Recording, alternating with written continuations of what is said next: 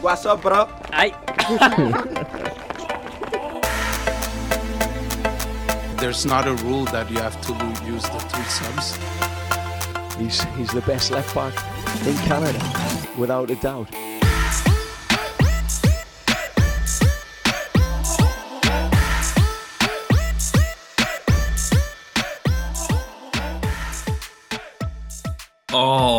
Right, and hello everyone. Welcome back to another episode of the Third Sub Podcast, episode 192 of the show. Uh, we're back for a bit of a quicker episode this week, but naturally, you know, the games are back, and we had a live Vancouver Whitecaps soccer game to dive into last week, and myself, luckily enough, a match to dive into in person, which is a whole different experience. Quite the the beautiful atmosphere out in Langford. Uh, good showing of Whitecaps fans, good showing of Tigres fans. We'll dive into that. Otherwise, quiet week, which is kind of nice, I guess, I suppose. Although, um, is it just me that's realizing MLS starts in eight days and like 90% of the league doesn't have their new kits announced and like, you know, new signings coming through the, the board. So, it feels like a very weird start to the MLS season is on tap, especially for the Whitecaps, right? You get that bye. Uh, so it's it's gonna be really weird to just tap into like some of these week one games, and then Miami plays on a Wednesday in front of everyone just because they haven't, you know, run Messi into the ground yet. Uh, already one one week into uh, before preseason, but anyways, lots of topics as you can imagine. But before we dive into all of the latest in the Whitecaps land. I'm your co-host Alexander Gogaruzik, joined as always by Samuel Rowan. And I mean, Sam, uh, how's it going this week? Uh, on a brief interlude into a different Canadian province, I see. Yeah, in in La Belle Province, at least for now, um, enjoying all that there is the the bread, the cheese, the uh, the microbrasseries. There's there's lots of good stuff here, so I've been enjoying it, just like I enjoyed that CONCACAF Champions Cup match um, on on Vancouver Island last Wednesday. I mean, that was I think exceeded expectations in terms of we talked about in the last show how the Whitecaps, hey, they're still in preseason mode. Ultimately, the focus is on the regular season. You know, let's not get too far ahead of ourselves. And then I think the way the Whitecaps started to settle into that match and the way they were going toe to toe with Tigres, uh, able to score the opening goal, a lot of those very mature, very measured thoughts kind of went out the window. And it was like, all right, here we go. They can win the tie. They're looking good. Uh, ultimately, you know, Gignac's gonna Gignac, and this is just this is the kind of thing that happens in CONCACAF as well. It seems like uh, Liga MX's teams always they've got a late goal in them. Uh, they're you know masters of the dark arts, finding a way to to draw those fouls around the edge of the box. I think of all the all the little complaining and whining they did about not getting fouls, so you knew the moment the Whitecaps went in, snapping at the heels, that that was always going to be a foul. Um, but you know, I, I, think a result aside, obviously still a, a really positive result um, to be on on on level footing going into the match down in Mexico this upcoming Wednesday. You know, it's just really positive signs for the start of the regular season. I think the Vanni Sartini has to feel like he's at very least on schedule in terms of what he'd like to see. Um, some of these new formational tweaks, um, someone like Pedro Vite diving right back into the lineup, playing a little bit deeper, looking tremendous doing it. Uh, so we'll dive into some touching points of about the match itself, and then obviously that's going to feed into uh, the preview of the the second leg upcoming here, which is you know make no bones about it, it's going to be incredibly difficult to emerge from the second leg. I, I think we all know that, but uh, excited and uh, very encouraged with the Whitecaps' uh, ability to put themselves in this position at the very least. Yeah, and I mean, yeah, quite the quite the schedule.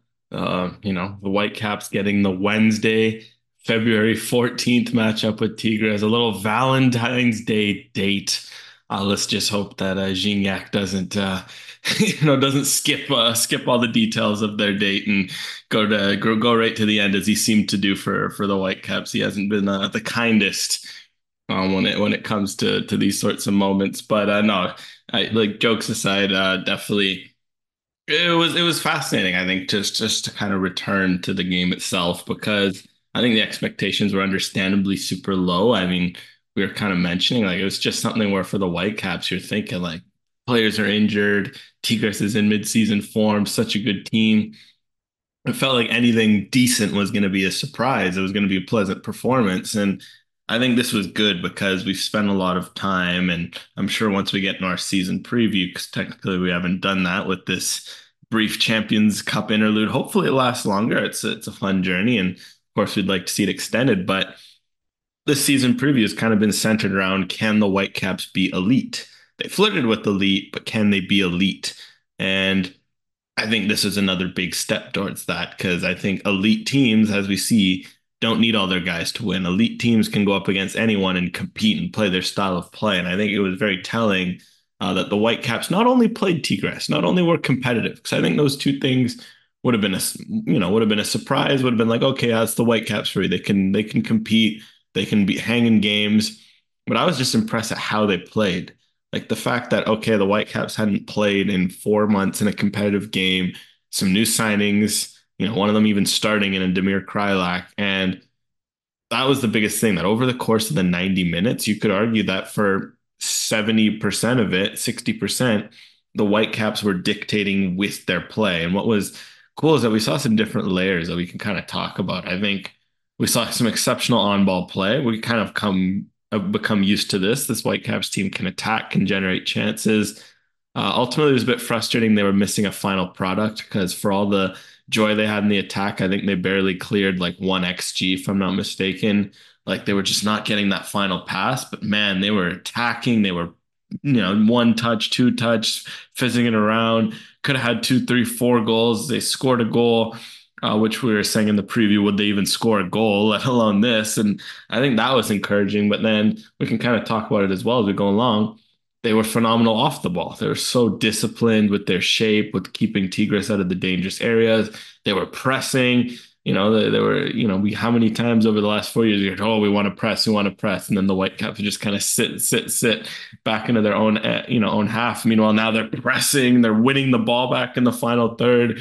They're getting 4v2, 4v3, 5v3 uh, everything. Like there was just it was the overall breadth of the performance, offensively, defensively, some of the new things we saw, some of the old things we saw.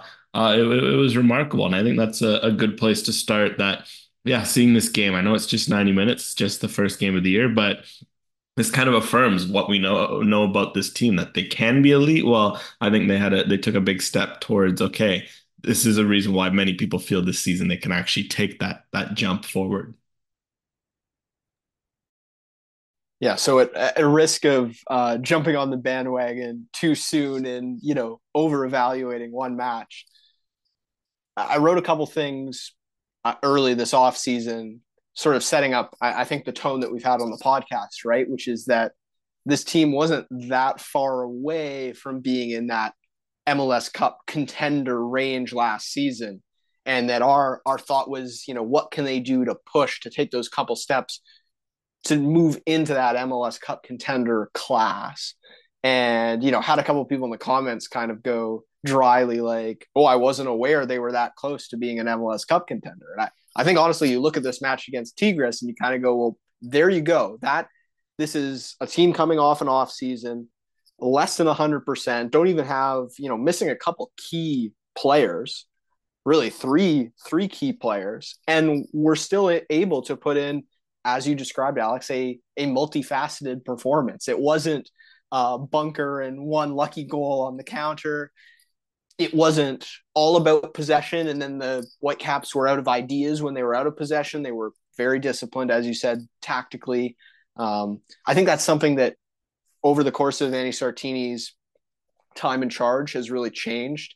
I think they were full of great tactical ideas when he started, but the discipline was quite lacking. Like they didn't they didn't stick with the plan, and I think now there's there's real belief and understanding, and um, the the level of discipline they show is really impressive. I mean, for me, that uh, the Fafa Picault and Ryan Gauld pressing moments really stands out. Uh, genuinely, I mean, this is you know this is a Mexican team in Tigres.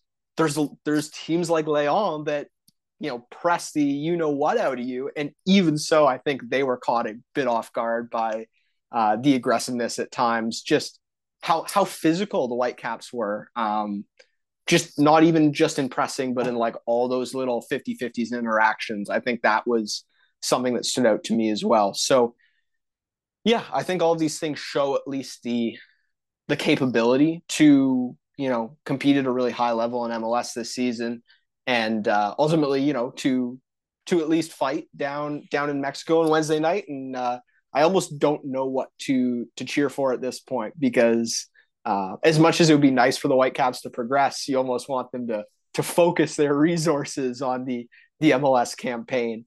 Um, and, and, I think something, yeah, I already mentioned Fafa, but um, for Damir Kreilach to hit the ground running the way he did and to show signs of chemistry with Brian White and Ryan Gauld already. I think that's something that you probably were expecting, at least I was. Maybe week five, week six of the MLS season, all of a sudden it starts to pick up, but it, there were little little slivers there. Um, I think that maybe contributes a little bit ultimately towards the lack of you know XG creation, where they, they weren't hundred percent in the same page. But to to see those sparks uh, already at this point, I think was very encouraging.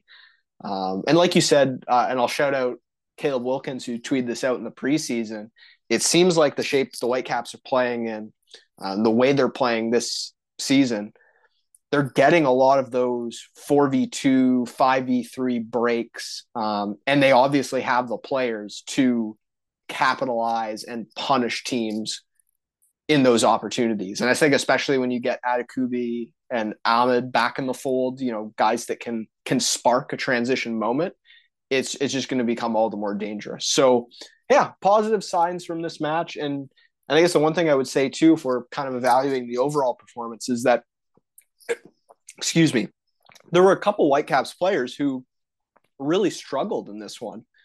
Chiefly, I think, yeah, yeah, Luis Martins, it was mixed. Where Alessandro Schopf, it was, you know, he was pretty off color in this one. But those are two players that you probably don't want in the regular lineup for the Vancouver Whitecaps, and they were able to survive that. It wasn't like a there were moments where you you were probably hoping for a little bit better, but they weren't exposed in those positions, um, which I think speaks to the depth.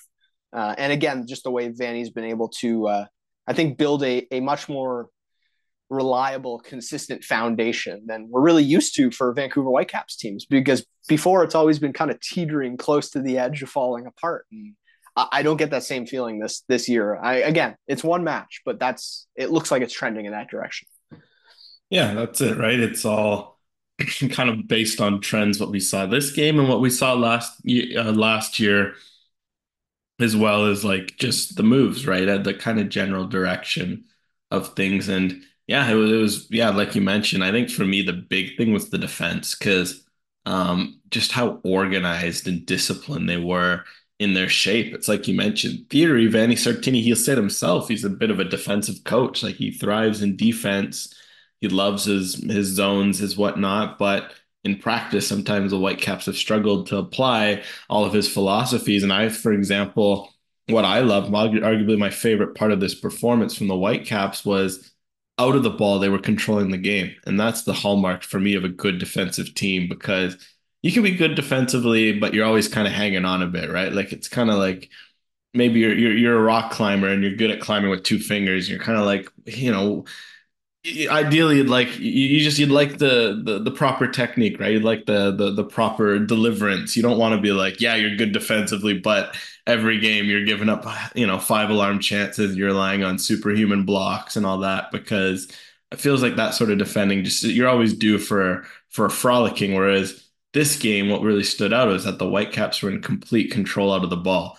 Oftentimes in the past, especially when they struggled at times last year, out of the ball, you're kind of like, okay, where's the breakdown coming? Where's the moment of where's the cross that's just going to kill them? And like, oh, there it is. So Whitecapsy.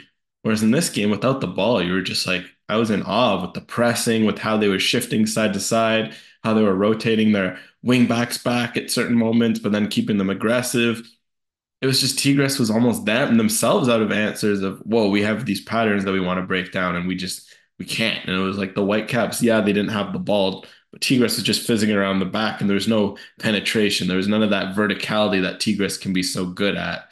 And I think that was huge because the only moments that really happened came off individual errors that I think will mostly get weeded out as, you know, full lineup comes in and rust comes in. Like, I think that's encouraging because there was time last year where it felt like the Whitecaps, even at their best, individual errors aside, they would just be too permissive, too easy to kind of play through in certain regards. And I thought that was uh, probably the biggest part for for me because again, that's what we've been saying since last year if this team continues to attack at even 80% of what they were last year, that's not going to change too much. What are the difference between them becoming a contender and staying where they are or falling back? It's going to be that defense. Because last year, if they had a consistent defense, they could have easily been a top five team. Uh, 100%. That's no doubt in my mind. I think it's encouraging to see game one. We saw a lot of growth in areas. We saw a better, you know, defensive allowing crosses into the box. Like instead of you know, Cap struggle with, with crosses. Well, they did a good job, and this is where we'll need more sample size. It was a smaller pitch, so it's easier to defend width, but they they did a good job of, you know, there weren't many crosses to Gignac, who we know can can can, can capitalize in those sorts of areas. And then another example is out wide. For example, last year, Mathías Laborda sometimes might have been a bit rash, a bit uh, aggressive in 1v1 situations.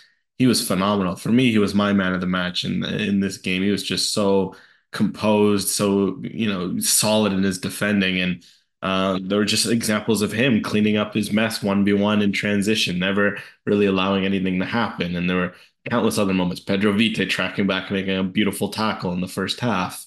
The wingback staying uh, organized, and I think all of that was really encouraging for me because a lot of times last year defensively the team was always even when they kept that run of like six clean sheets it was kind of like Yohei Takaoka's on a bit of a heater you know, you're kind of wondering when's it going to end. Whereas if they keep defending like this, uh, it, it's very encouraging to think that there could be a lot of ones and twos because against a team like Tigres, really, um, the fact that their only goal came off a free kick, and yeah, they had some good chances, but I think it was cumulatively 16 shots and like 1.2 xg. That's great. That's like 0.07 xg a shot or 0.05 against a team like Tigres. You're taking that. Like you're you're giving up low low danger looks, and that's what you want. Yeah, I think you're absolutely correct. I, I was going to bring up Laborda if you didn't, because that stood out to me.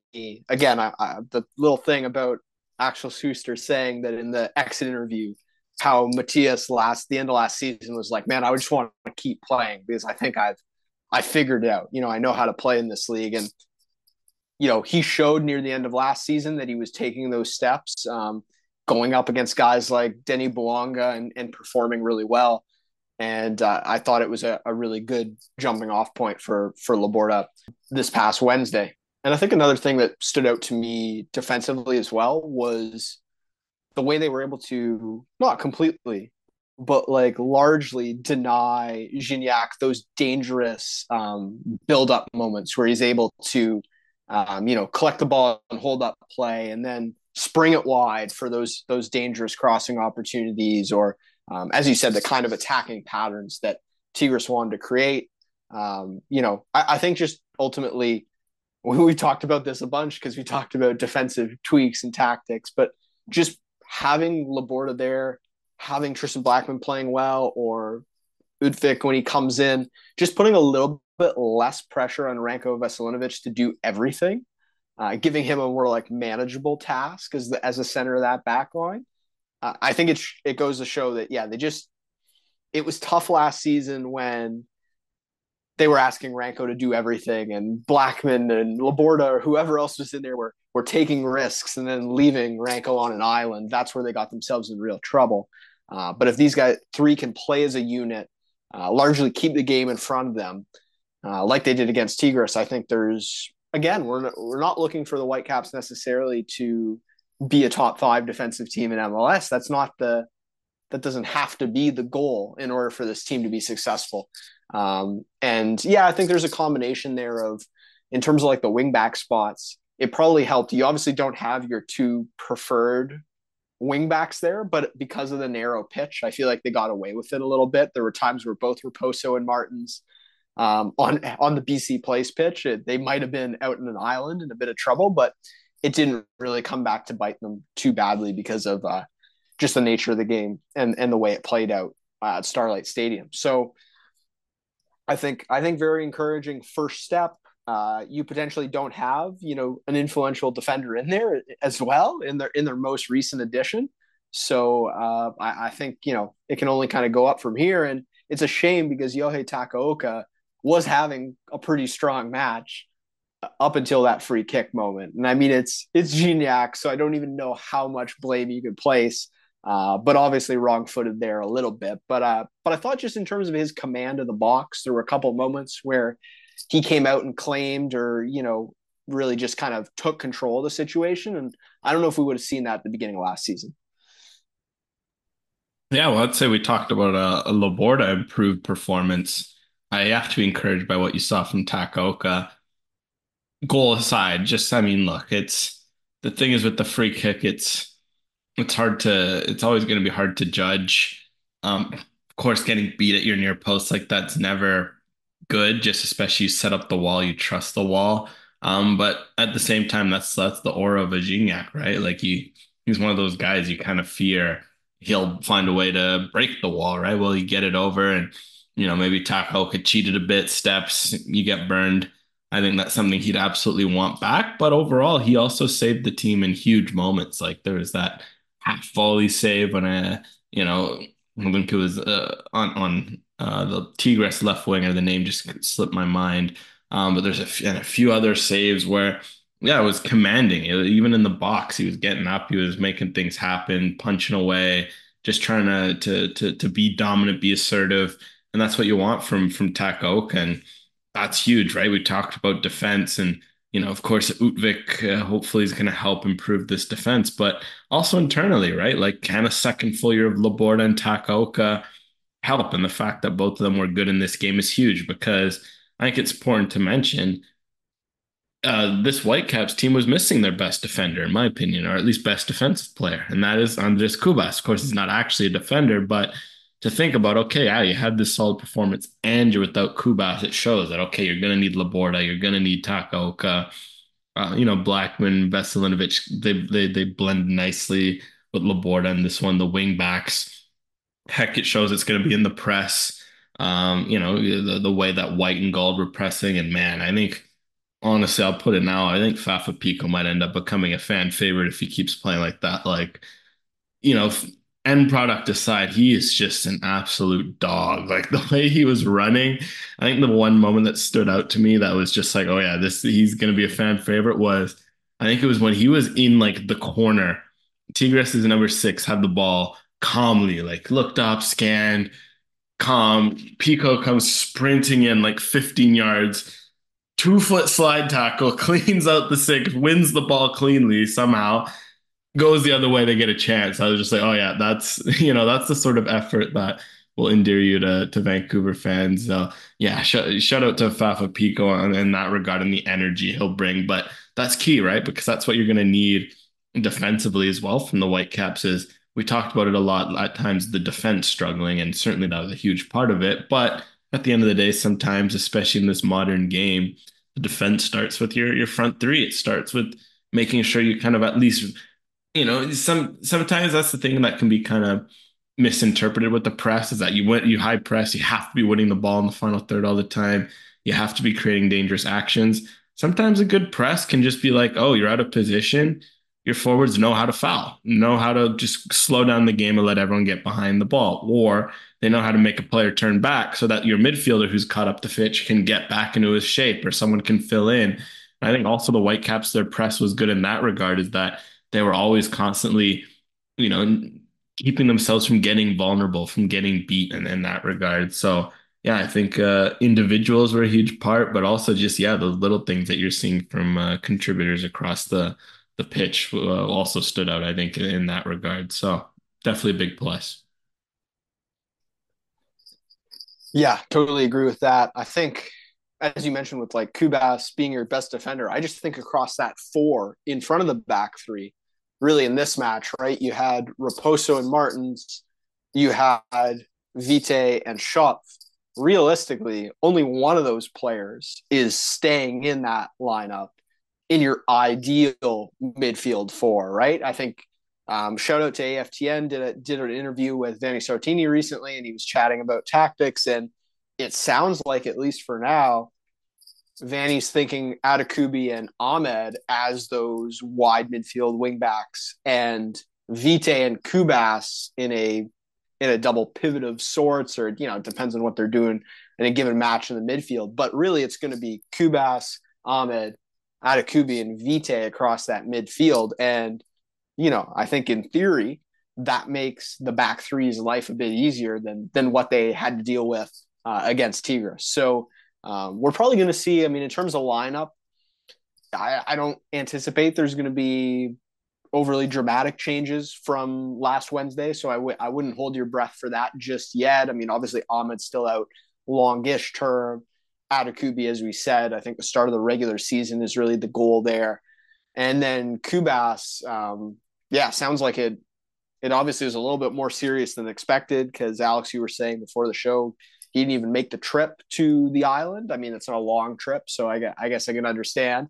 But uh, but nonetheless, it wasn't like he was 50-50 to play um, over in Langford. It's you know obviously something he's been dealing with a little bit. So um, unsure of his exact status for this one, but I'd be pretty surprised. Certainly surprised for him to start, and uh, we'll see if he gets any any minutes in this one. But yeah, I think that's encouraging. The you know like the complexion of that that midfield four, um, and I think that should should really alleviate some pressure from that back line. But but maybe they won't need it if they if they take a step forward this season. Yeah, absolutely. And I think yeah, we're not going to see Cubas this game unless he's genuinely 100% because yeah, like of course you'd love to keep going in Champions Cup just looking again at the draw, like you play the winner of Cavalry Orlando, you'd fancy those matchups. Then you'd get an All American matchup of either a Columbus, a St. Louis, um, or the or a Houston. You'd fancy those matchups. That gets you to a semi if you win all of those, right? Like, and there you could face a Monterrey. It's going to be tough. You just have to get past Tigres. But at the same time, like we mentioned, it's not worth getting a one week of Cubas now to potentially make that happen. Not even guaranteed, potentially just to risk losing him for three, right? So I think that's well, we're unlikely to see him unless all changes. But that kind of leads me to the one player I really want to highlight. Uh, pretty much the last, yeah, the last one I'd say we we can definitely dive into. Lots of good stand-up performances. I mean, we've shouted out pretty much the entire back line. Just want to say as well, like Ryan Gauld as well. We are kind of joking in the press box in the game. It's funny that like at this point we're gonna have to start giving out like a non-Gauld man of the match uh, some sometimes just because it was like he was so good against Tigres, and you're like, okay, we're not we're to talk about Laborda, we're to talk about this next player I'm to dive into just because you're you know they deserve praise and they they did played such a key role, but you like just don't forget that Gauld was also dominant, was creating chances. Uh, could have had a couple of assists if, if all had gone well. He was shooting the ball too, which we said we want to see more from him. Uh, so that was good. But I think the real you know, the big reason that Cubas wasn't so missed, and I think it's going to be exciting to see these two together. It's Pedro Vite. He was absolutely exceptional. I think it must be said. Uh, we weren't even expecting him to play after he'd just come back, or at least not start after he came back from international duty. He gets asked to start, uh, and you can see why. Uh, and I think the big thing is the emergence of Pedro Vite, defensive stopper. Again, don't know how how to feel about this three years ago. I remember sitting here, even I think two, it was two years ago in 22 when Vanni was sitting there and being like, yeah, we feel like Pedro has more to give in his defensive game. He is not, you know, showing enough defensively. And now you're like, he is a legitimate defensive threat, defensive uh, weapon, right? And uh, at the back. And uh, with this play in midfield, and I think it's fascinating because we talk about Alessandro Schopf, his pair. They end up going for a bit more of a double pivot uh, with those with those two. It was interesting to see the contrast because Schopf, uh, he was a bit slow in his passing. He was struggling to penetrate the lines. His speed off the ball was noticeably a big issue in the times that Tigres did get transition moments. Then on the ball, he kept drifting forward, but then maybe not, you know, not delivering a final pass, then getting caught out. Whereas Vite, he was just everywhere. He was playing those line breaking passes. He was spraying the ball around the field, but defensively, he was getting behind the ball. He made some phenomenal tackles, some great actions. And it was just an all purpose game. And now all of a sudden, you kind of realize that okay, maybe this a Vite Cubas double pivot, especially if you're playing more of this kind of three four three system, you could see uh, you can understand why Vanni Sartini, as you mentioned this week, is sees Ali Ahmed as a bit more of a wing back. It could be something where you know maybe Ahmed ends up tucking in a bit more in possession to kind of to fill in, kind of like we saw with the Julian Gressel, right, where he was kind of siphoning, switching between both roles a part of the reason that could work is if Vite and Cubas are holding it down in the middle, you don't have that responsibility for a third body in, in midfield. And I think that's huge because with all the attackers that the Whitecaps have, they obviously want to go a bit front heavy and width heavy to make up for it. But you can only do that in the right midfield setup. And at times last year, we kind of talked about it. Other than that Berhalter Cubas pivot, there weren't really many that could offer you that. And at the time, you know, Berhalter is just like you got Vite, you got Ahmed, you want to start those guys. Well, if Vite is going to continue to play this defensive role, that kind of mitigates some of those concerns. So I think this Pedro Vite development is huge to see. I mean, we've kind of seen hints of it last year, him playing as a number six. But I don't know, for at least me personally, it felt like the first time we really saw him blend the defense with the effect, uh, attack. We've kind of seen him shine on the ball in deeper positions, but we maybe haven't seen the defensive side. I thought he really showed in this game that uh, that could be a role for him going forward. Yeah, just to add to that, I mean, I think if, if I kind of go through my index of Pedro Vite moments from last season, I remember just some some glimpses of you know, where you take on a player 1v1 or you'd win a ball in midfield and you're sort of like, oh, wow, that's that's something I didn't know if I'd see a year and a half, two years ago. And obviously Vanni's seen more and more of that. I think they're, you know, they're obviously thinking about his long-term future too, right? And where where he has the most potential for growth. I think the reason why it makes sense to me to see Pedro a little bit further back um, is because this is it's always been apparent with Pedro on the ball that the game is moving slowly around him. It's not too fast, it's not panic. He has that just that bravado and that confidence and that understanding of the game that it doesn't it doesn't get too fast, it doesn't get away from him. He's he always feels like he has time and space out there even when things are hectic. And I think that applies on the defensive side of the ball as well. Like he doesn't he's not rushed or panicked. He just makes the critical move, the critical intervention at the right time. He he reads the game, he sees what's coming. It was just, I think, getting into those patterns and being a little more comfortable doing that on a regular basis. I think the the footballing IQ was always there. It was just kind of realizing that he could be an engaged and a a positive defender. I think before it seemed like when he came to Vancouver, it was all just about get me on the ball and like everything else doesn't matter. It's like, oh, just give me the ball and I'll figure it out from there. But I feel like Vanni has helped uh, Pedro discover how to be, you know, a more complete player. Again, I think he always had a lot of these traits. It just kind of has taken a while to um, for him to discover them and for him to find a fit within this team that really maximizes what he's capable of. And yeah, I think in terms of the shape we're going to see going forward, I think what's exciting about um, you know Ahmed in a wide role. I know some people really want to see Ahmed in the middle of the park, but I think that you know when Vite gets forward and joins the attack, Ahmed's going to tuck in a bit more centrally. Then when when Ahmed runs forward, you know Vite can push a little bit wider. Like there's going to be flexibility. We know Vanni's systems are very fluid, so um, and I'm sure we'll see Ahmed in the middle at some point, you know, based on matchups, based on, um, you know, Pedro Vite might get some starts up front as well as, you know, kind of like a, a number 10 below Ryan Gauld and Brian White. Um, nothing is set in stone with Vanni Sartini, but uh, man, so encouraging. I mean, yeah, if if Pedro can can look that good in this new position against Tigres, uh, I think he's going to do all right this season. But uh, yeah, we'll just have to see. I'm excited though. Yeah, and then again, there's flexibility. We saw Laborda drift a lot forward as well, kind of like he did last year. Sometimes he almost plays as a right back.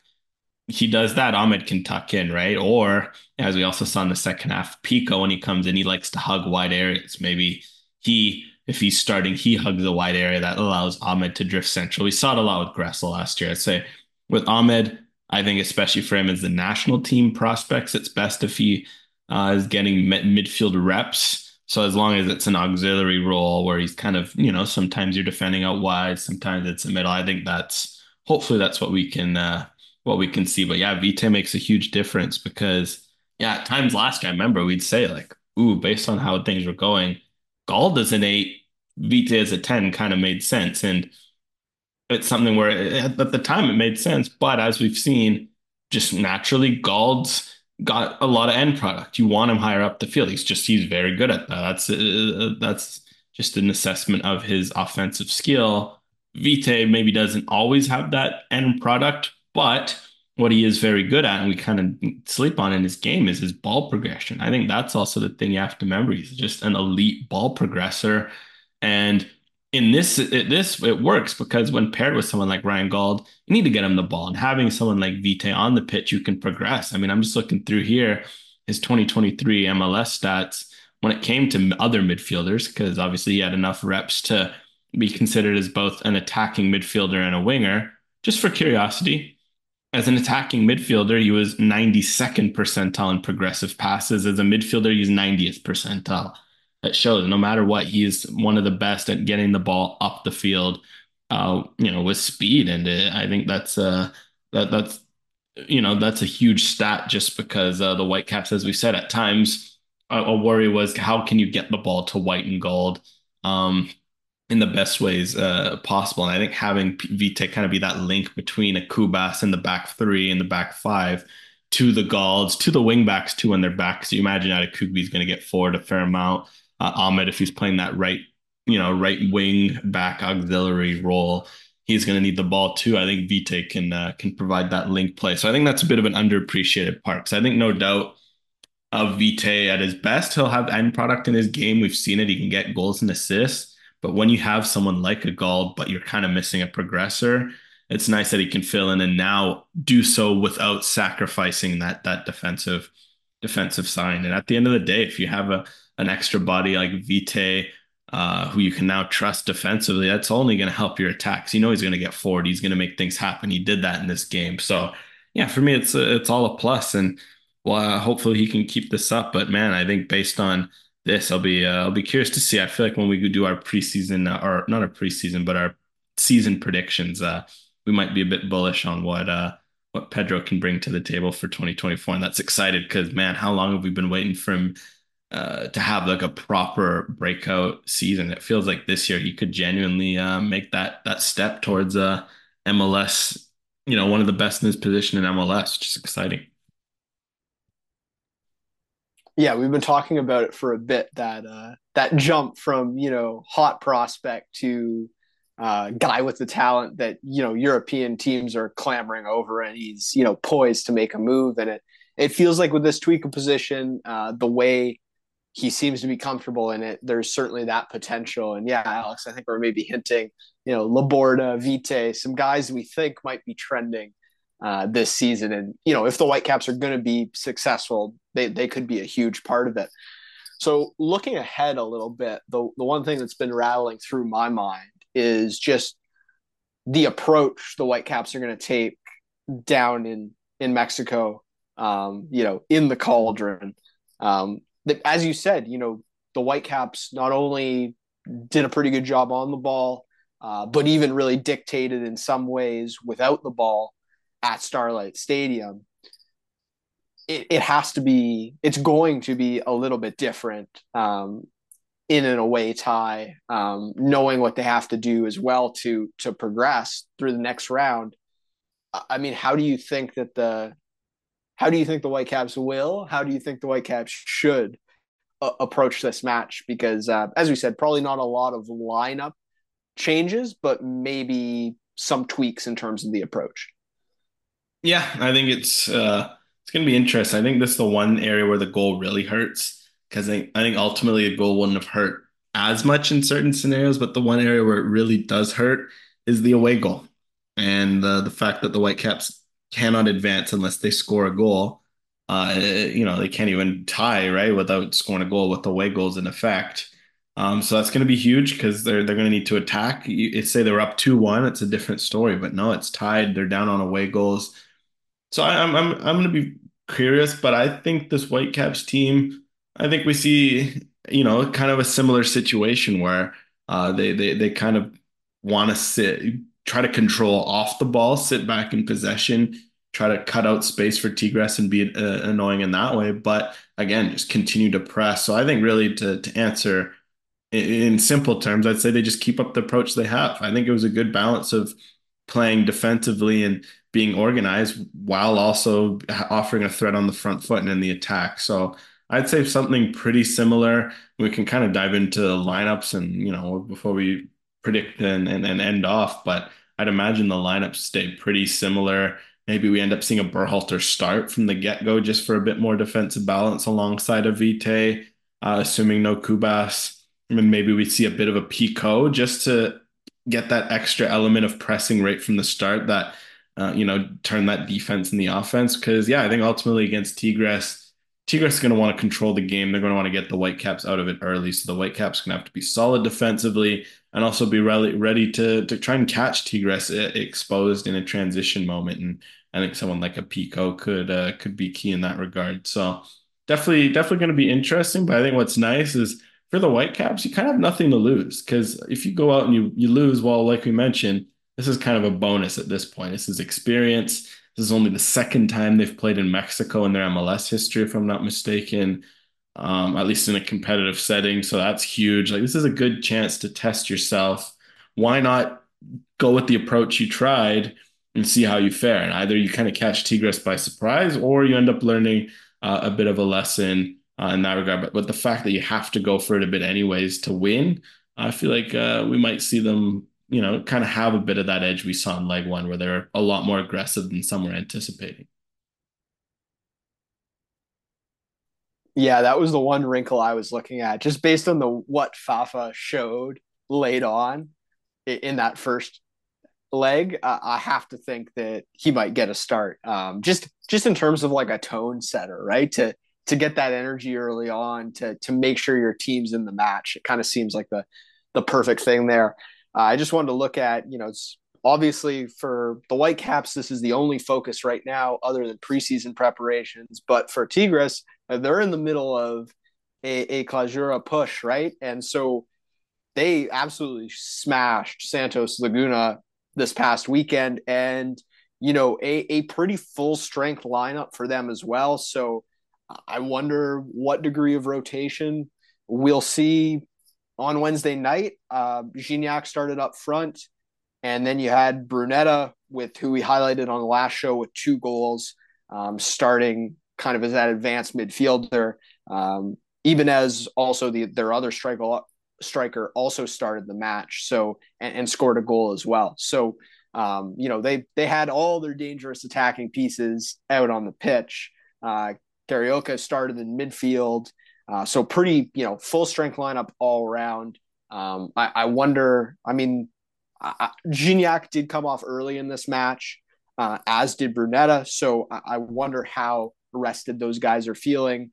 Um, you know, maybe maybe one potential respite for the for the Whitecaps a little bit is if there's a, a touch of rotation there, um, because you know obviously Tigres will have another match this upcoming Saturday as well. But uh, they obviously want to progress and uh, and are going to understand that the Whitecaps are a, a serious threat after what they experienced on the island. Yeah, it'll be interesting. see I think Tigres as well did leave some key players out. It's kind of a bit mix, and I think that's kind of what we saw in Tigres in the first leg. It was a mix of the regular. That's just the nature of a deep squad, right? They left out Juan Pablo Vigon from the start, Sebastian Cordova, um, Luis Enrique Quinones. I could see all those guys potentially, um, you know, getting starts and uh, based in this game. So I think that's the one thing with Tigres. They are deep and they offer you a bit of different looks. Um, so wouldn't be surprised uh, either way to see some of those those names. But it is important to mention that yeah, they were away to Santos Laguna, pick up the three 0 win to uh, you know, remain in the, the, the hunt for another Liga MX title. They remain tied at the top with America and Monterrey on 14 points from six games, over two points per game, just showing the uh, the level that they're currently continuing to operate at. So yeah, it's it's definitely it feels like either way, Tigres is going to go for it. I think if you're Tigres, you look at that draw, like I mentioned, right? The same reason the Whitecaps are going to look at that draw like if you're Tigres, you're going to fancy yourself against an Orlando or Cavalry. Uh, you're going to fancy yourself against St. Louis, Houston, or Columbus. And then, uh, you know, maybe Monterrey in the semis, you'll be a bit, you know, that's that's the big worry for Tigres. But they'll think, oh yeah, we get past this Whitecaps team, we we're in pretty good stead. So I think we could see them uh, go for it either way, and we see a steady dose of, uh, you know, some of the regulars and maybe a bit more of a Brunetta who didn't play in the uh, away leg, but he looks like someone that we've. I mean, we highlighted him before. The price tag, the profile, even the brief glimpse, brief glimpse we got of him on the island. Like he looks like we could. He could be a key player for Tigres. So I think we. He's kind of the one I'd hone in on as someone we maybe see a bit more of uh, in this game, along with the those re- regular suspects. Something else I didn't mention, but I wanted to, to highlight too, maybe before we dive into lineup and score here, is that the Whitecaps did, you know, okay, yes, they do concede on a set piece, but I thought from corners, something that we noted that Tigres was very dangerous. Um, the Whitecaps did a really good job holding up, defending those set pieces.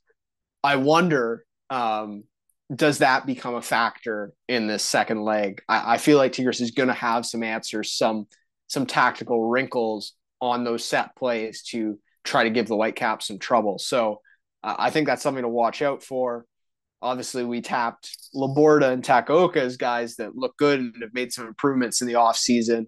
Can they keep that up? Uh, can that continue to uh, to fare well for the Whitecaps? I, I think that's something to watch for in the second leg. But uh, without further ado, Alex, we want to dive into to what we're thinking in terms of lineup and then score. Yeah, let's do it. May as well. Um, for the big game, don't have much else to to dive into this week. So yeah, let's just dive into it in terms of the lineup. I mean, to start, I personally again don't expect many changes. Like Whitecaps didn't play on the weekend. Not many changes in the injury department. I'd expect Takaoka, Laborda, Veselinovic, Blackman. You know, goalkeeper plus back three. Don't think we'll see Utvik yet. I was hoping we could get get a run from him uh, and uh, you know on the island just to see five ten minutes. But I imagine that maybe would have been the plan if it was two 0 and they they got that chance versus the you know tight game. You don't want to throw in a new center back. So yeah, back three will stay the same. Um, I'd imagine kind of like we predicted leg one, where I was saying I expect Raposo and Martins just for the more tra- traditional wingbacks, I'd expect those two to kind of run it back. Maybe we see a Raposo on the left and a Brown on the right. Brown did come on. We didn't, you know, really see much of him just because by the time he, he came on pretty, uh, pretty late, and you know, it was it was kind of a low event uh, period of the game, other than Tigres winning the free kick and scoring off of it. So maybe we we see some Brown and, and Raposo, but otherwise I wouldn't expect too much change there. I think we see Berhalter, Vite, uh, just Schöpf. I think, especially in, in the Mexican heat, uh, away the bigger field. He's, if he was struggling a bit on the lower field, no need to start him and, and risk that. Then up front, I think, like we say, White, Gauld, Picault. I think go for the legs of Picault, the pressing, the energy, because um, you're going to need that, especially in transition. If you're winning back those transition moments, you're going to need Picault. Kreilach was great in the first leg. Uh, we're going to see a lot of starts from him, which is exciting if he can keep up the play he showed. But I just think for this game, bring him off the bench. I think the the fresh legs of Picault from the start will uh, will help the Whitecaps. I think in their game plan. So that's probably what I'd expect to see, and I'd imagine you'd probably say something similar. I was going to say we spend probably too much time covering this team together because thoughts are very similar. I guess my only question is, yeah, what do they do with the the Schöpf Berhalter dynamic? Uh, you know, eh, what do you want to do chasing the game versus kind of keeping the game in control? Um, where do you where do you think that uh, those guys fit in best? Uh, I would definitely, you know, be in the Berhalter camp, and then yeah, maybe if you want to, you're just throwing a bunch of bodies forward late on. Uh, can come on, and you know has has some bright moments at times in and around the final third. The the final pass has been lacking a little bit, but there is you know there is some quality there for sure. I don't want to deny that. So um, I, I, think that's the one spot where I'm still not hundred percent. But but as we mentioned, I feel like Picault is a bit of a no brainer. And then Kreilach, you know, if you're if he comes on late and you're looking for a goal, that that feels like a real threat as well. Uh, and then yeah, I wonder what you know, what's the role for a guy like Javain this season? I think that's an interesting like deep storyline maybe not a not a not a top plot point, but uh, given the way the Whitecaps are to, you know, change things tactically a little bit, does he serve as a as center back depth? Does he play in that uh, in that wide role a bit more? Um, we've seen him kind of be a volume guy who crosses at times. We've also seen him look decent in a back three, and you know, famously that was sort of the scouting report out of college is that he was a back three center back. That was kind of his thing. So, um, yeah, Javain's still a player. It's it's frustrating because there there is a lot of quality there, uh, but just the consistency lacks at times. So I wonder what the Whitecaps do with him. There was some some chatter obviously last season about uh, a potential move as well. So uh, I, I, don't actually mind the the outside uh, Javain Brown shout. I, wouldn't mind Brown and Raposo. We'll we'll see what they do. Um, in terms of the physicality, I mean, down in Mexico, I think that that might make a little bit more sense. But you know, uh, as much as Martins has become a little bit of a of a whipping boy in you know white cap circles, like it's been, I feel like he just gets a bad. He just, yeah, it's tough. I mean, you want Martins to be that ideal magical left foot wide player that I think Vanni Sartini imagines he can be, but it just that it doesn't seem to come good often enough. Um, but ultimately, I think they probably, given the way the Whitecaps played in the first leg, you just opt for that consistency going into the second one. But yeah, with Javain, I just I wonder what they do with him this season. Yeah, I think with Martins, it's like I thought he was solid on the island. He had some early hiccups, but I thought he cleaned things up and you know was was overall it was a, a solid game. I think for here it's more the physical side because as we saw, there's kind of been a reason why we've seen him a lot more left center back last year as well, right? Like uh, it's that that output, that physical output you need out wide. And I think on a wider field at elbow, kind of could make sense to go Brown and Raposo, especially that Brown has that experience playing away in CONCACAF. Could also be a value to consider the physical tools as well. But uh yeah, I guess on that note, let's just dive right into our predictions to end off this uh 192nd episode of the third sub. I think last week, I, I, my memory is slipping me. Did I, I predicted a 1 1, right? Or I was very close to it. Or did I go for the loss? Did I go for the 1 0 loss? I can't quite remember. But uh, I think I don't know. We're going to. We're gonna have to go back and, and check the tape because I, I think we were all kind of we were both on the same page where it was gonna be either like a one 0 Tigres victory or a one one. We we were definitely in that um, in that playing field. I think I said two one loss. Yeah. and so you were I, you were you were either one one or one nil, but honestly, I can't remember. I'll have point. to listen back and check. But either way, I, I, was I'm pretty confident with what I uh, what I put out. I'll I'll go first this time. You went first last time. I think this one ultimately, I think it'll be like two one Tigres. I think Tigres will do enough to advance. Maybe it'll be one one for a bit, and they flirt with penalties ultimately, I just think with the road, it being early in the Whitecap season, I make a game of it, but ultimately they come up short. And like we mentioned, no shame against a team like uh, like a Tigres. Um, so overall, I'd say two one competitive match. Maybe Gignac just continues his streak of absolutely loving the score against the Whitecaps and, and breaks their the the hearts at the end or, or something like that. But uh, I still think it'll be a close one. Okay, so I'm I'm going to go a little bit more positive this time. I still don't think the Whitecaps make it out of the tie, but I'm going to go 1 1 again. Um, you know, a, a, good performance for the Whitecaps, but but ultimately um, not enough to to get the job done in the end. Um, so yeah, well, I that would go to penalties, so you'd have to predict the penalties. So, so exactly. So I, I I'm predicting another another Tigres penalties victory um, same as same as Leagues Cup last season. That's that's my thought there. Uh, well, I, you know, I, I was really. Oh, well, sorry, go ahead. Well, let's say bonus is a bonus question. What what antic does Nahuel Guzman pull off that we're not expecting if it goes to that? Uh, oh my goodness. Uh, well, we got the we got the miming and like the the carnival tricks last season, right?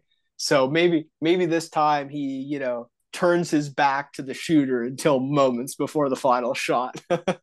or something. Maybe he pulls like pulls something out of his sock, right? Like you saw Qatar at the Asia Cup. The guy, super cool by the way, Akram Afif. He scores, pulls a card out of his sock, shakes it at the camera, magic trick. Maybe maybe Guzman's a bit of a magician and has something like that up his sleeve. So fact fact check there. I don't know if you're 100 percent in this, but does it go straight to penalties if it's one one at the at the end of? uh As far as I'm aware, do I'm, we get? I'm pretty sure they kept No away goals, time? but it goes straight to a penalty shootout. That's uh, as far as I'm aware. 'cause it happened maybe once or twice uh, last year. I could be wrong, Okay, so I guess don't fully quote me on it, but I'm pretty sure it's straight to pens.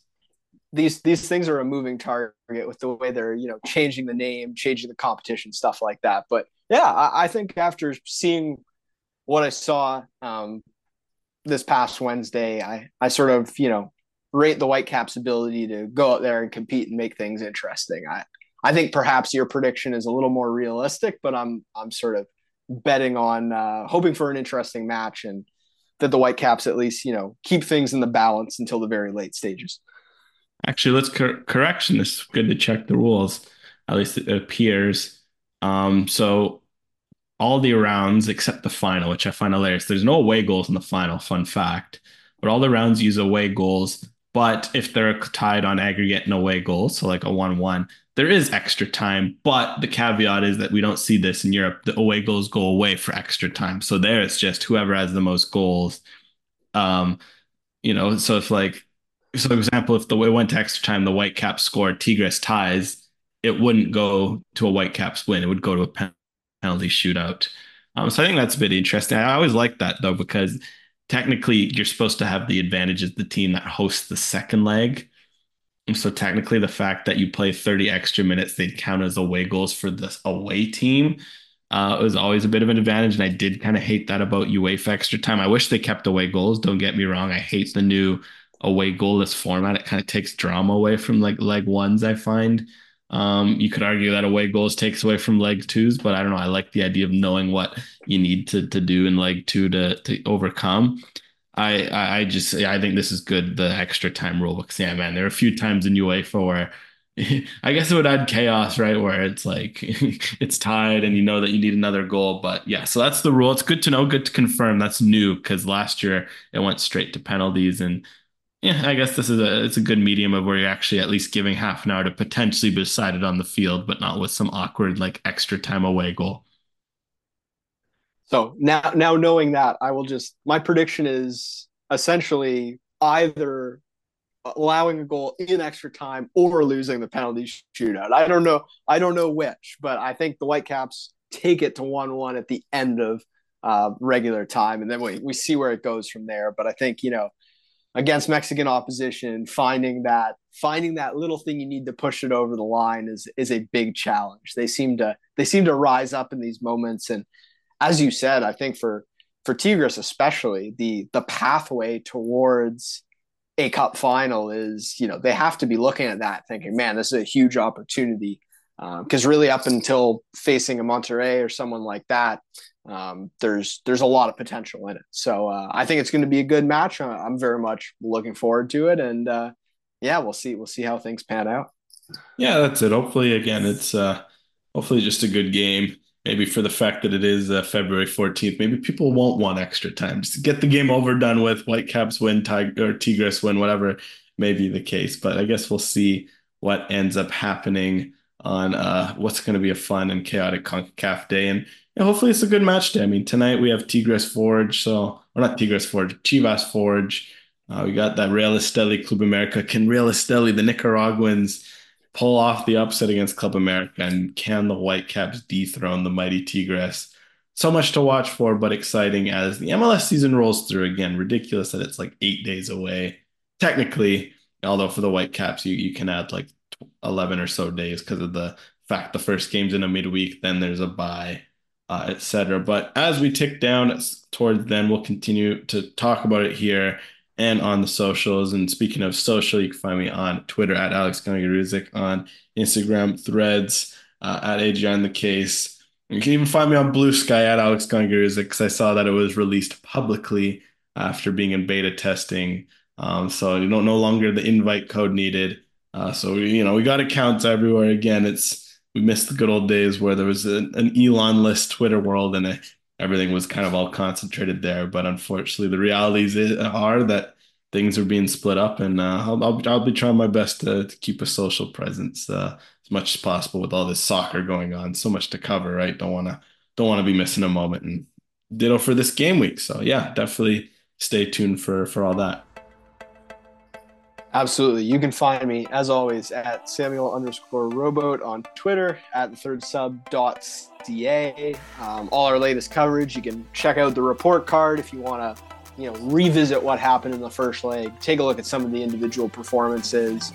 Uh, and then we'll be back on the pod after this too to, to recap what happened.